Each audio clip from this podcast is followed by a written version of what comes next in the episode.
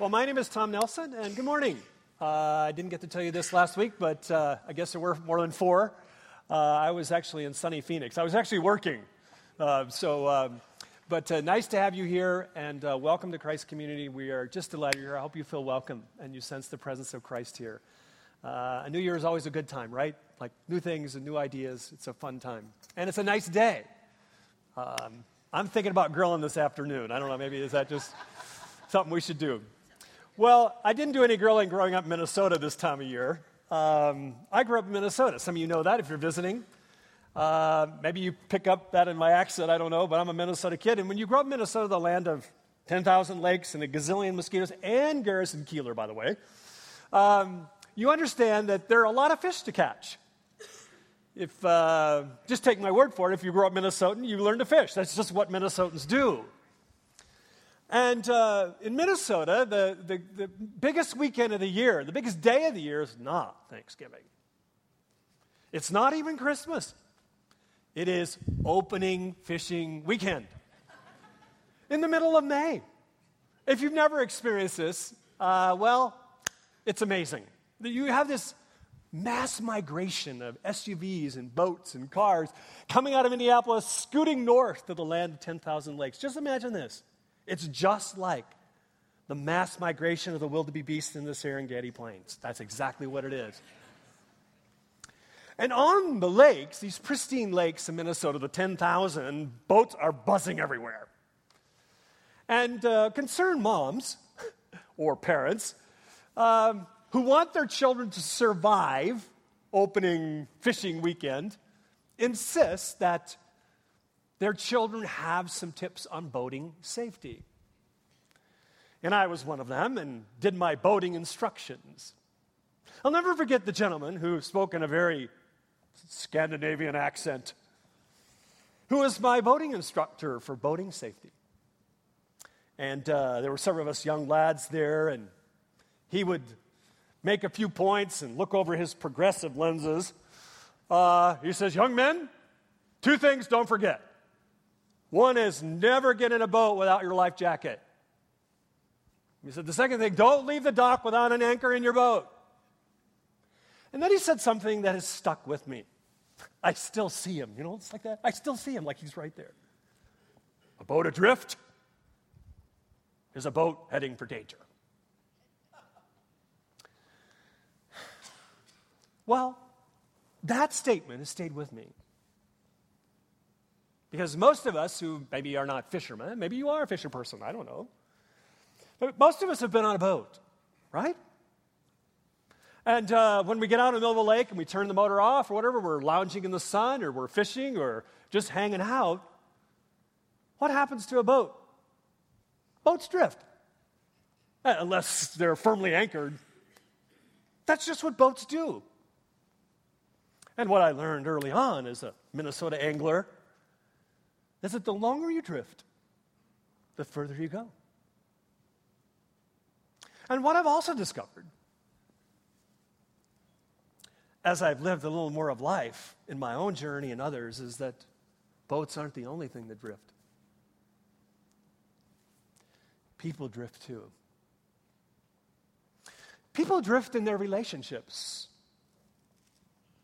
It's not unusual for me to have a visit by a married couple who's a part of our Leawood campus. Maybe they've been married for a while and they come in to see me about their marriage is hurting. And inevitably, I will hear language like this Pastor Tom, we don't know what happened. Over the years, we've just drifted apart. Relationships drift, but businesses drift too. Often in my conversations with business leaders around the country, or business leaders or managers in our congregation, which I often have wonderful conversations about their work and their world and what their cha- challenges are, it doesn't take long when business is going south for me to have a conversation with someone that goes like this Tom, our organization, our business in its entrepreneurial phase started out so well. We knew our core mission, our core values, but something's happened with declining sales and declining energy in our business. We've drifted from our core values and core mission. Relationships drift, businesses drift, Christian organizations drift, and churches drift. And followers of Jesus drift too. Often I have a conversation that goes like this as well Pastor Tom, I don't know what happened to my spiritual life. I decided one Sunday just not to go to church, and before I knew it, I hadn't been to church in months. Or this week, I decided not to read my word and, and uh, read the word and pray, and the days have gone by, and busy at school and work, and you know, I really haven't opened my Bible in months.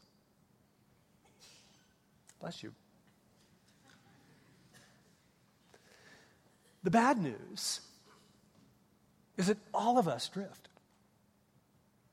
None of us, including me, are immune to drifting. But there's good news. The good news is the Bible addressed spiritual drift and how we avoid it. In fact, I want to suggest to you, as thoughtful listeners and readers of the text, that there is a New Testament book whose main purpose is to keep us from drifting. It is the New Testament book of Hebrews. And if you have your Bible, I'd like you to open it. I'd love to hear pages of its paper or electronic. And let's enter back into this marvelous book. Last week, Pastor Andrew opened this series examining chapter 1, verses 1 through 4. And this section of Scripture sets the trajectory of the entire book and focuses on who Jesus is and what he has done and how we are to focus on the true and better Jesus as the final word for our lives. So now, as we enter back into this book today, let's keep in mind some of the terrain of this book, because we are going to be spending, I think, some glorious weeks in this exploration together. I hope you'll engage in a book that is truly extraordinary and incredibly relevant for you and me. As we enter into this literature, this book, let's remember that the author is anonymous. There's no name of the author, and that is intentional. Let's also keep in our minds that this author has a deep understanding of the Old Testament text, Scripture. But not only that, this author has a sophisticated use of the Greek language. He has an extraordinary capacity here. He also has a rhetorical literary flair. And what is amazing to bring all that together, he has a pastor's caring heart. And as we begin to understand this flow, we'll understand that this book was most likely a sermon given in the first century to a church. The sermon was so transforming, so dynamic, that it began to circulate through the churches. And you'll notice at the end, when we get there, it sounds kind of like a letter, but primarily its genre or genre is a sermon. So, what we are going to uncover this morning and all through our exploration is the cohesiveness of the logic of his thoughts. But not only that, loving warnings that are sprinkled throughout the book. In fact, there are five of them. And sprinkled through are words of encouragement. His primary audience, by the structure of his language, his use of language, his vocabulary, his focus, are Jewish converts to Jesus in the first century. So, after affirming chapter 1, in the core teaching of the gospel, in other words, of who Jesus is and what he has done for this broken world, the author of Hebrew now turns his attention in chapter 2 to the peril of spiritual drifting from the gospel. We might call it the peril of gospel drift. And as sort of scaffolding for our minds and the structure of our conversation this morning, our thoughts are arranged around two questions. If you're taking notes or thinking through with me, these are the two questions we'd like to explore. First is what is gospel drift and why is it so perilous? Why is gospel drift so perilous? And secondly, how do we avoid gospel drift? Look at me at verse 1 of chapter 2.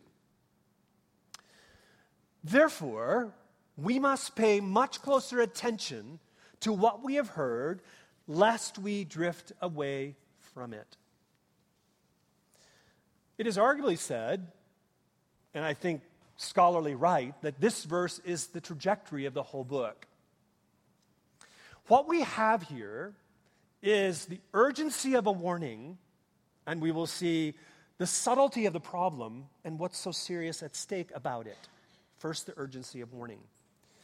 You will notice, and I want you to keep track as we go through the book of these warning sections. Again, there are five of them. We're going to explore these. You're going to see this theme of warning emerge throughout our whole series. But the first warning in chapter 2 is unique in that it is that has the highest volume of urgency. In other words, as you look at your English text, this phrase, we must pay closer attention, is the literary equivalent in the Greek language of a danger sign that is flashing. Much like you would encounter on a steep mountain road when it says, slow down, steep curve ahead. Or if you hang out at a junkyard, you drive up to a junkyard, and there's this big sign right at the gate. Every junkyard has it. Have you been at a junkyard lately? If not, it's a cultural experience. Danger, beware, junkyard dog. That's the idea. I ran into a no trespassing sign in rural Kansas a while ago. Picture with me driving on a dirt road, it's rather rural, a long driveway of a large farm, and there's right by the driveway, not welcome, no trespassing. And then on the other side it says, survivors will be prosecuted. That gets your attention. This is what we have in the first most urgent warning of the book. Liz and I, when we uh, did graduate study in Israel, had many memorable experiences. One of the craziest ones was Bab edh-Dhra, which is uh, the ancient site of Sodom and Gomorrah. And we were a part of an academic study in archaeology.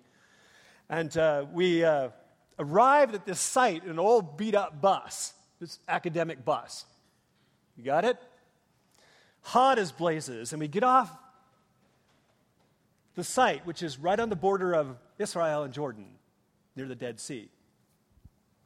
We walk out of the bus, and immediately in front of us are all these signs danger, landmines. And our guide said, We are now this tell, this archaeology dig, is surrounded by landmines. Well, when you run into a danger sign like that, you pay attention where you stand and where you step, and you stay in the path. And you know what? We all watched each other too. This is the kind of danger the writer of Hebrews has in mind. But the difference from a landmine danger and the danger he's going to describe of gospel drift is a more subtle, insidious danger. He wants us to pay very close attention because danger lurks. And notice in the text the repetition of the pronoun we. This is a collective reality. And the danger of gospel drift is not only individual, it's collective. Now, notice the subtlety of the problem. This is anchored in this little phrase, lest we drift away from it. The gospel message we have heard is the context. Now, what's fascinating, fascinating here, remember I alluded to the fact that the Hebrew writer is very uh, astute in his understanding of classical Greek. He scans classical Greek history and he puts a classical Greek word in the text. It's the only time this word is used in all of the New Testament. And it's the word translated drift away. As you trace this word, it is tied to a nautical metaphor of boats in the early classical Greek period of drifting, unanchored, to hit the shore and be shipwrecked or to be lost at sea. So, shipwreck and lost at sea are woven into this metaphor. Also, if you are an astute observer of the text, you notice that the grammatical structure of this phrase is placed in a passive sense. We use this all the time, right? Active is like, he hit the ball. Passive sense is the ball hit him. Notice, drifting is not something we do, it is something done to us. Picture in this cold winter Oceans of fun. You want to go back to oceans of fun? Would that be fun right now? A hot day, and you uh, go down, you know, that lazy river. You ever done that thing? It's that lazy river ride. You just kind of float down with the current. That's the picture. Without a firm anchor, we float on the currents of culture and the wind of the day wherever they take us, like a bobber on the waves. The writer wants us to grasp something. There is grave danger in a ship adrift. There's also great danger in a person adrift, one who is untethered, unanchored to Christ and to the gospel. It is always subtle, it is incremental, it is almost indiscernible. And the longer you and I drift, the further off course we and the more perilous end we face. Notice the emphasis on the peril in verses 2 through 4. The writer says this there's something very serious at stake he wants us to listen. He says, For since the message declared by angels proved to be reliable, and every transgression or disobedience received a just retribution, this is intense language. How shall we escape if we neglect such a great salvation? It was declared at first by the Lord, and it was attested to us by those who heard. While God also bore witness by signs and wonders and various miracles and gifts of the Holy Spirit, distributed according to his will. And you go, wow, Tom, there's a lot packed in there. There is. So I want to encourage you in your reading and your study to look carefully at every word and see the richness of what is there. Let me highlight three observations that perhaps can be signposts of your own study and navigation. First, there is a strong emphasis on angels, and that might be surprising to us. You know, we think of angels as like angels in the outfield, or Lucifer, or Legion, or that movie series or TV series, Touched by an Angel, and there's all kinds of dynamics that go through our mind. But what is the author doing? Does he have a fixation with angels in the first century? What he is doing is he is arguing persuasively, logically, cohesively, coherently from the lesser to the greater. He's saying angels were created by God, and angels, by their very, in both Hebrew and Greek, the word of angel means messenger. Primary place within the created order is to reveal God's message to the world. And so, what he's saying is that the angels gave revelation, the law at Sinai. Remember at Advent, we talked about Gabriel giving the message to Mary. What his point is, is angels are created as messengers. They give the message God gives them. But we have Jesus, chapter 1, verse 1, who is now speaking to us. He is greater. He is the creator. His message is greater. It's more compelling. We must not neglect it. He goes from lesser to greater in his logic. Jesus' message carries greater weight. But secondly, notice the Trinitarian footprint here. It's all over if you look. And I want us to keep that in mind as we walk through Hebrews. You'll notice Jesus the Son, God the Father, and the Holy Spirit. The Holy Spirit has authenticated Jesus' message when he was incarnated in this, on this earth through miraculous signs, wonders, and miracles. We read about many of them, not only in the Gospels, but in the book of Acts. Third, we observe the severe consequences of gospel drift. The danger, notice the parallel in the antiphonal refrain of the structure of drifting and neglect. You see it? Verses 2 through 4 are warning signs, like landmines. Judgment and ruin await those who drift from the gospel of our Lord Jesus Christ, the gospel of grace. Yale theologian Miroslav Volf has a wonderful book called exclusion, and embrace.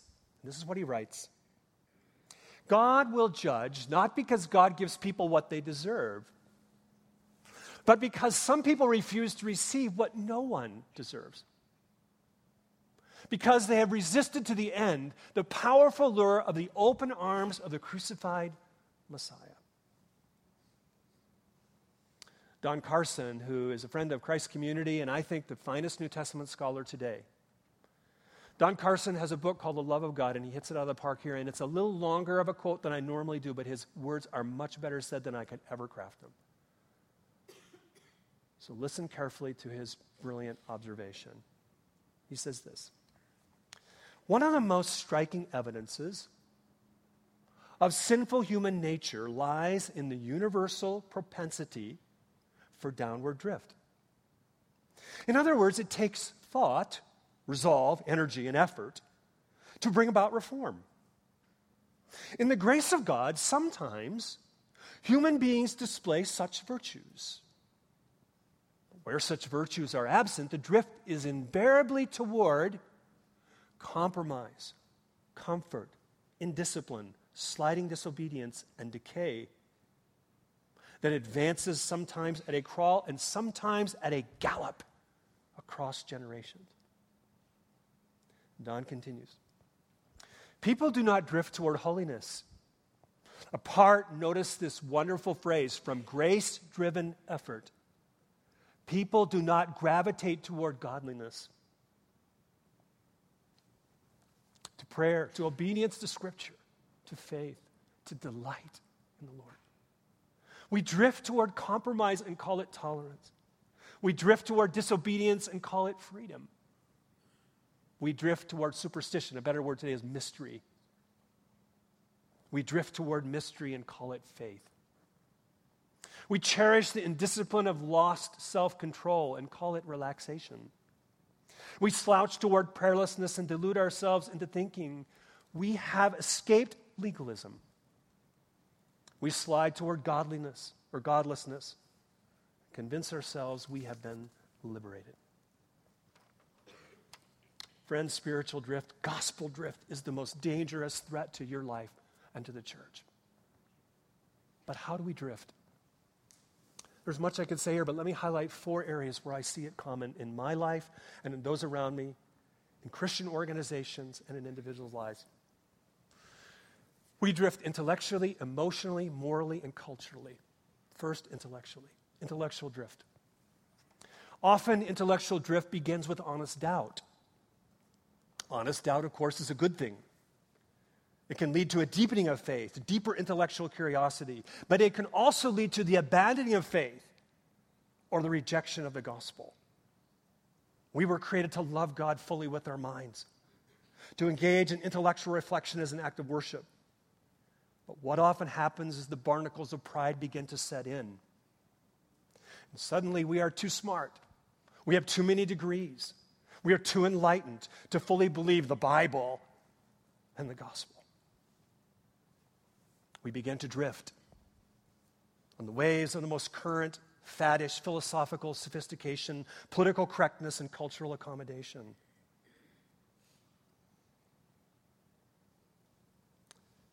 willful, delete, willful disbelief becomes abandonment of faith. We also drift emotionally. I think this is very, very common. Again, emotions are good things. Being made in God's image, we are to be emotional. But emotions can turn on us and lead us to spiritual drift, perhaps like nothing else I know, especially when we feel disappointment with God. We all face difficulties, don't we? Wherever you are in your spiritual life, we all face difficulties in a broken world. We all face disappointments in life. Whatever stage of life, whether you're younger or older, we all face it. It may be the loss of health, the loss of a loved one, the loss of a dream, a broken friendship. It may be unanswered prayer. It may be disappointment with the church. It may be disappointment with family members. You may be up to your neck in it right now or just the disappointing, slow daily grind of a difficult job or a difficult study at school. I was with someone recently who's in the retirement phase, if we want to call it that. And he looked at me and said, because I was asking him how his spiritual life was, he says, Tom, I'm so bored. And he said, My boredom is leading me to drift from Christ. When disappointment leads us to a chronic kind of bitterness, we drift away. It's like a small sliver in your finger. You ever had that? Just festers into self absorption, self pity, disillusionment, cynicism, and a critical spirit. often anointed with unmet expectations, and we drift. We drift. We drift. Third is moral drift. At the heart of moral drift is willful disobedience to the clear teaching of Holy Scripture. Moral drift in our lives is usually propelled by idols of our heart. Those things that are good things God created that become ultimate things instead of God. They may be power over others, they may be sex outside of the covenant of marriage between a man and a woman. They may be money, they may be appearance or approval of others. All these can slowly untether us from the gospel and set our lives adrift. We first rationalize our disobedience to God. In our materialistic greed or our lack of first fruit giving, or we convince ourselves that sex is okay outside of the covenant of marriage in a man and a woman. We find a likable teacher or pastor or professor who will distort it for us. Present to us a sophisticated sounding theological mirage to whitewash our sin. Jesus describes the drifting human heart in moral drift. In John 3:19, he knocks it out of the park as Jesus always does. He says, For men, you say people, love darkness rather than light, for their deeds were evil. See, disobedience to the clear, compelling teaching of Holy Scripture inevitably lead us to drift. However well rationalized, hidden, we're adrift. Fourth is cultural drift.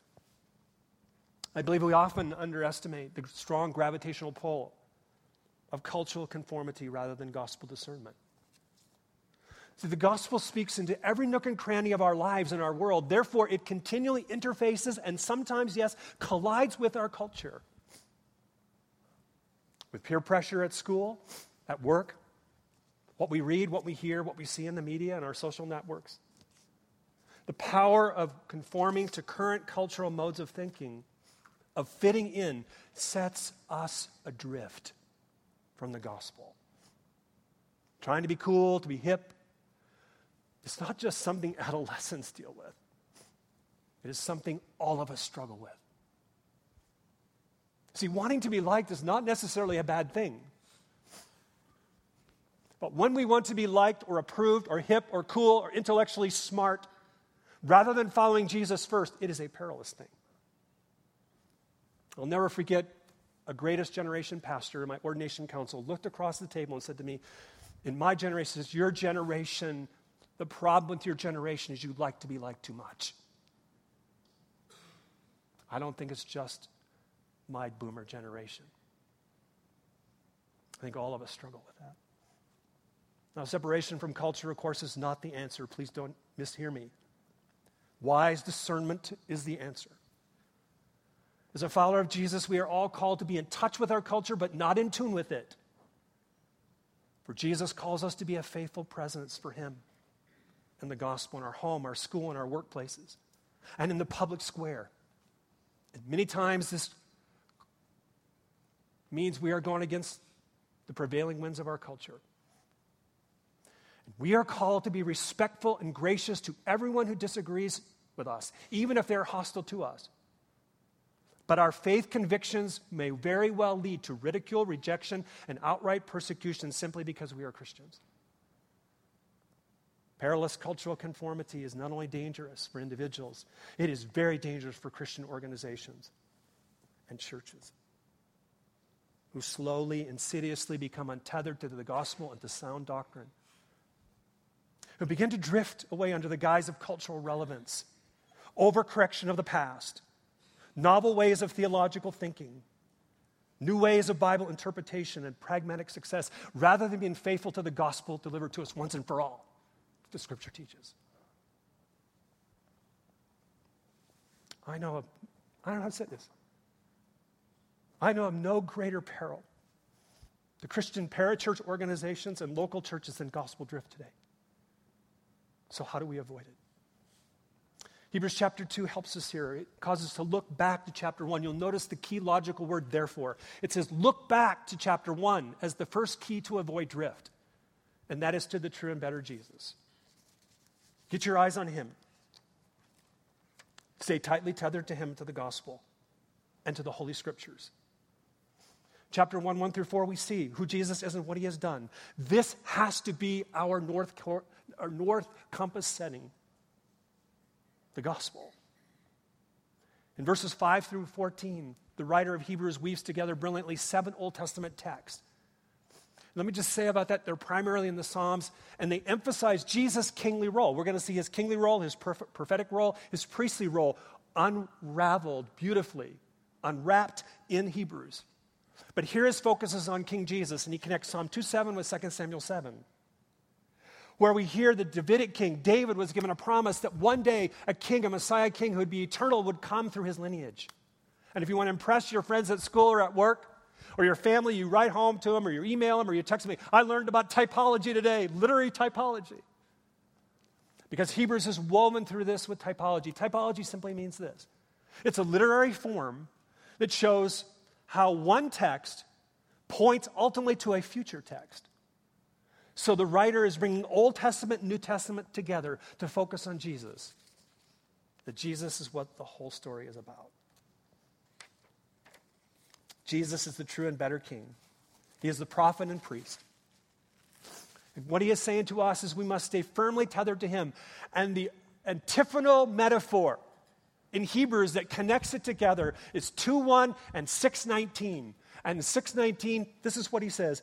He says, We have a sure and steadfast anchor of the soul that keeps us from drifting. Drift and anchor, centered in the gospel and in Jesus. And this is the message that comes screaming out at us with love and sobriety. It is this if we are not firmly anchored, we are drifting. If we are not firmly anchored to Jesus, the gospel, the authority of Scripture, we are drifting from it. There's no neutral space. So, the question for all of us as we enter this amazing book is Are you adrift or are you anchored? I want to just challenge you if you're younger here elementary, high school, college, young adult. Remember, I said the longer you drift, the farther you go. So when you are younger, get your north compass settings right on Jesus Christ, the gospel, the authority of Scripture, and on sound doctrine. Lock in to the north compass setting, or you will begin to drift. And the longer you drift, the further you are lost. Now's the time to weigh anchor.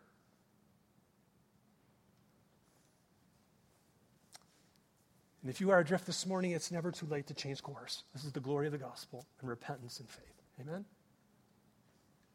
So let me raise three questions we're going to come to throughout this series over and over again. And that is Are you firmly anchored to Christ? Is your life immersed in the life, death, resurrection, of Jesus Christ and following him? Are you anchored to him? Hebrews chapter 12, 2 will tell us we are to fix our eyes on Jesus. That's it. Secondly, are you firmly anchored to Scripture, to the Holy Scriptures, the 66 books of the Christian canon? Are you letting the Bible not only touch your life, are you letting it read you? The Bible is the only book that you read and it reads you. And in Hebrews chapter 4, 12, we'll see how the Holy Spirit takes the scripture and puts it in front of us so we can really see who we are and the very thoughts and intentions of our heart. Third is, are we firmly anchored to others? One of the greatest safeguards from gospel drift is to stay close to each other in local church community. And the Hebrew writers will, con- the writer of Hebrews will continue to bring this out later.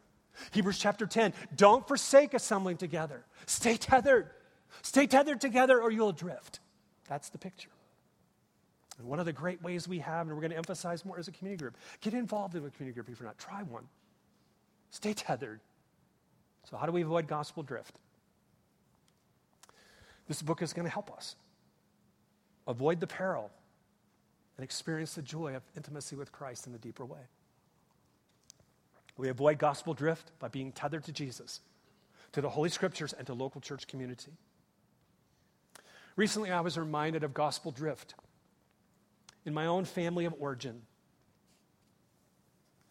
Harriet Beecher Stowe is the person in my genealogical closet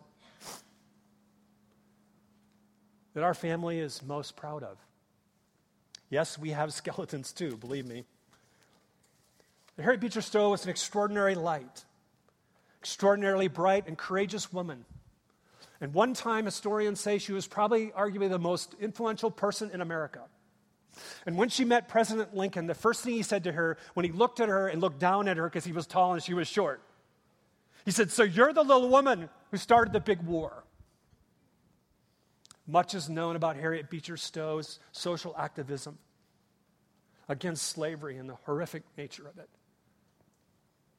But not much has been written about her spiritual life until recently, and I was delighted. It's just out. A church historian by the name of Nancy Koester wrote this book, Harriet Beecher Stowe, A Spiritual Life. And I have to tell you, when I read it, because I have lots of relatives that are tied to the Beechers and Stowes, and my mom's name was Stowe, and I'm reading it just like I'm reading my history. But I wasn't, I just didn't expect what I found. Harry Beecher Stowe, under Lyman Beecher, one of the most godly pastors of New England, embraced Christ, embraced the gospel, was firmly tethered to the scriptures when she was younger. And as you read about her life in her later years, she becomes untethered. So adrift that Harriet Beecher Stowe, which I never heard before, I never understood before, she embraced occultic spiritualism to the point of regularly meeting with a medium for a seance to have contact with her son who had died. And can you imagine the tremendous heartache she felt? Now, I share this not in any way to undermine the amazing woman Harriet Beecher Stowe was, nor am I casting judgment on her spiritual state or eternal destiny. Do not mishear me. But as I have read this book and walked more closely in her spiritual life, I found myself reflecting on the state of my own faith. And the question I kept thinking is Am I firmly anchored to Christ, to the Holy Scriptures, to the gospel, or am I drifting? Because the longer one drifts, the further one goes, it often takes others with them. Perhaps as a boy, my boating instructor said something more profound than he ever realized that has been a part of my soul. A boat adrift is a boat heading for danger. People like you and me are like that too. Let's pray. Father, all of us are fragile and weak. We are susceptible to the Pied Pipers of the new and the fad. Lord, keep us individually and collectively as a church from drifting from the glorious truths of the gospel from our Lord Jesus Christ and the authority of Scripture from Genesis to Revelation, every word. We pray that in Jesus' name.